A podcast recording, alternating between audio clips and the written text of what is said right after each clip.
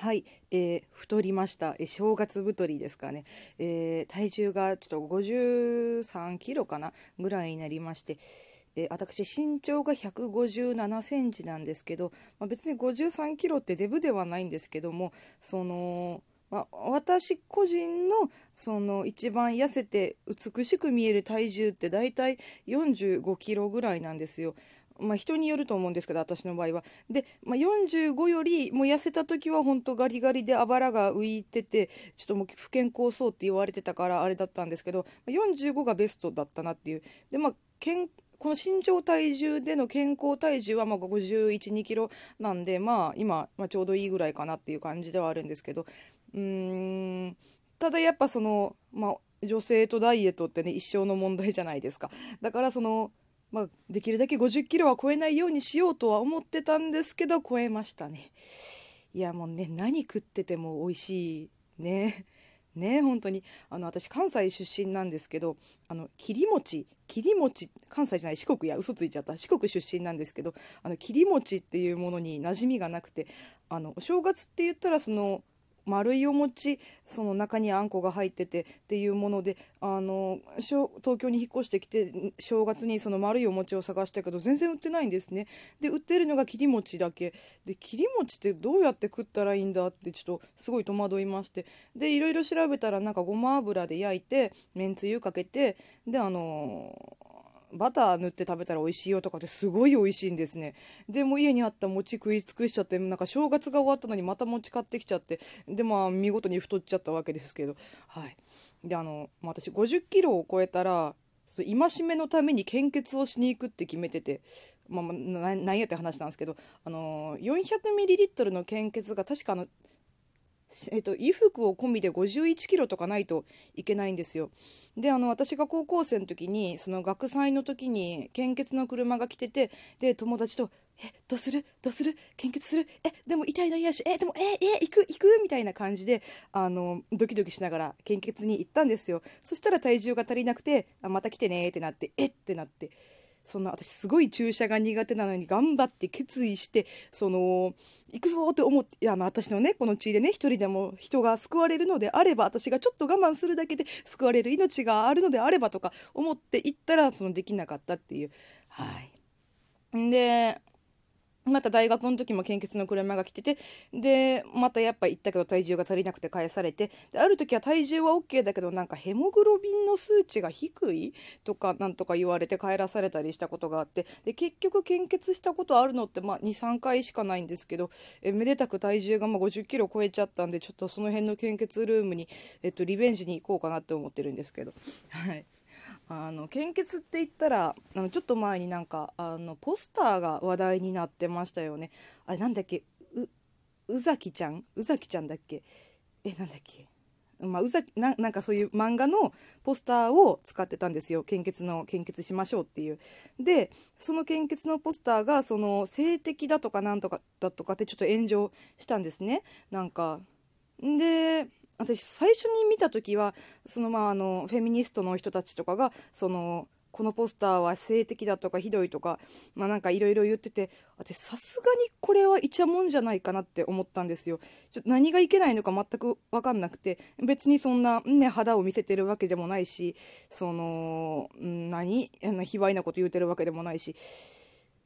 でなんでおかしいのかなって思ってそのその性的だって言ってる側の人の意見をいろいろ見て回ったんですけどあなるほどなって思ってあの私もともとがすごいオタクなんですね。だからアニメとか漫画とかがすごい好きでだからもう慣れちゃってて、ま、感覚が麻痺しちゃってしちゃってたところがあるんですけど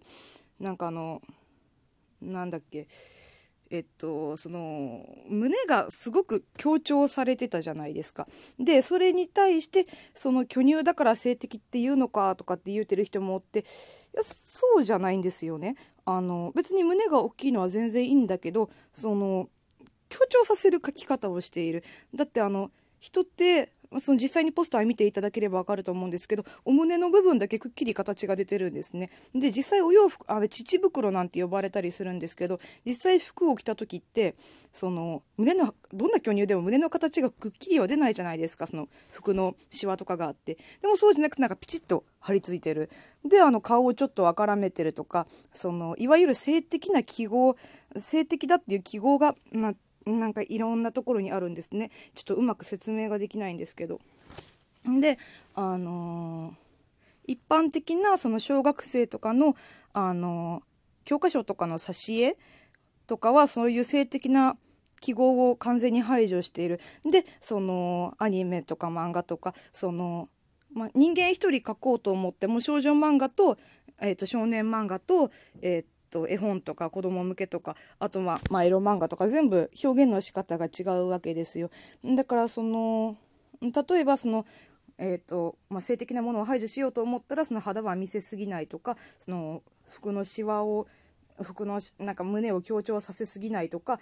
いろいろとあるんですけどあの絵に関してはその胸を完全に強調させてて表情が赤らんあの赤らんだ表なんか何？顔が赤らんでてでなんかそのなんだ。まあ、アングルもちょっとねそういう感じだったから、まあ、トータルに見ればその性的って判断ができるっちゃできるけどただそのもうアニメ漫画アニメ萌え絵に慣れてる人からしたらその何も思わないんですよ。だから私もさっきも言ったけど最初見た時はさすがにこれはちょっといちゃもんじゃないのかなって思っちゃったんですね。でその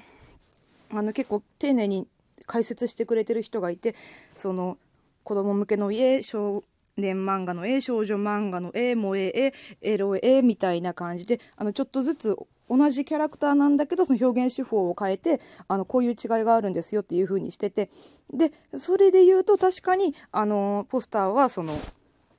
えっ、ー、と何？エロ絵と萌え絵の間みたいなあんまよくまあ、女性的な記号はあるっていう。で、別に、あのそれがゾーニングされてたら問題はないんですけど、あれは、献血っていう、その、公共の公共？公共のもののそのやつでそのそういう性的な記号を使ったものが街中にわーって張り出されるわけじゃないですか。だからそれはいけないんじゃないかっていう話であって。でそれで言うとその下着の広告はいいのかって話になるけど話をしてる人がいたんですけどその下着の広告と献血のポスターでちょっと性的な絵を使ってるってまた問題が別なんですよね。でこの件に関しては結局なんかフェミニストが騒いだだけみたいな感じで収束しちゃった印象を受けてるんですけど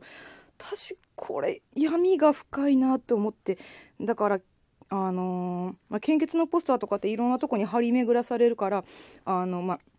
みんなが見るじゃないですか。で、結局そういうものをもう古、昔から見ることによって、もう刷り込まれて、その、その時の私みたいに分かんなくなっちゃうんですね。これって恐ろしいことだなって思って。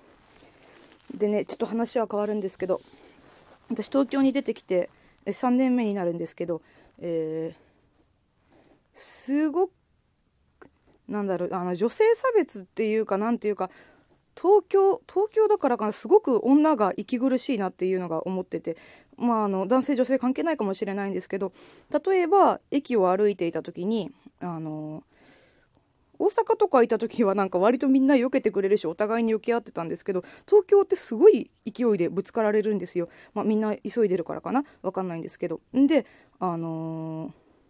ある時にあのあ違うあのこう人が来た時に私毎回避けてるんですけどなんで私ばっかり避けなきゃいけないんだって思ってある一定の期間絶対に道を譲らないっていうことをしたことがあるんですよ。あその説はあの皆さんすいませんでした。で、あの女性は大体避けてくれました。で、男性は絶対に、絶対じゃないや、あの結構な確率で突撃してくるんですよ。あの俺の道だと言わんばかりに。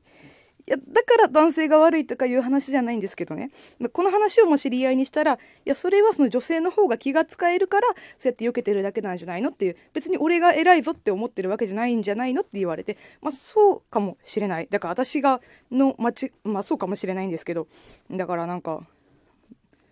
うん、まあそうだな。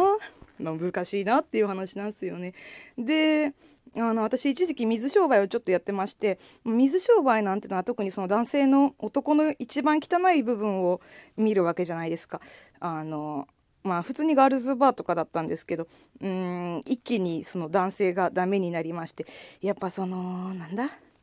ほらあのなんだっけあの山口山口メンバーあの TOKIO だっけが問題を起こした時にやっぱり女の子側も問題があったんじゃないのとか誘ったんじゃないのみたいなことをやっぱ普通に言うんですよお客さんたちが。でもう接客業だからぐっと我慢してたけどそれは違うやろって思ってでなんかうんでまあ仕事やからって我慢して「いやほんとそうですよね」って言っちゃってでもこういうことをしてるからあのー、結局こういう誤解っていうかこういうこういうのってなくならないんだろうなって思って。いやー根深いですね。でそのまあ、そのフェミニストフェミニズムについての作品を書くためにそのツイッターとかでそのいろんな意見を見てでそのいわゆる女性蔑視の人たちの意見も見たんですけどもう彼らのツイートを見てると本当にめまいがしてきて動悸がしてきてちょっと今もなんか心臓がバクバクしてるんですけどなんだろうな。同じ人間なのになんでそんなはあって思っちゃってなんか女のことをその「まーん」って呼んだり女さんって呼んだりなんかうん。で最近それにやり返して男さんって呼んでたりなんかちちんさんって呼んでたりしたりもする人もいるんですけどなんかまあやり返しはいいまあうんやり返してもいいんですけどなんだろうな。うーん。なんだろう。でもやり返した方がいいのかな。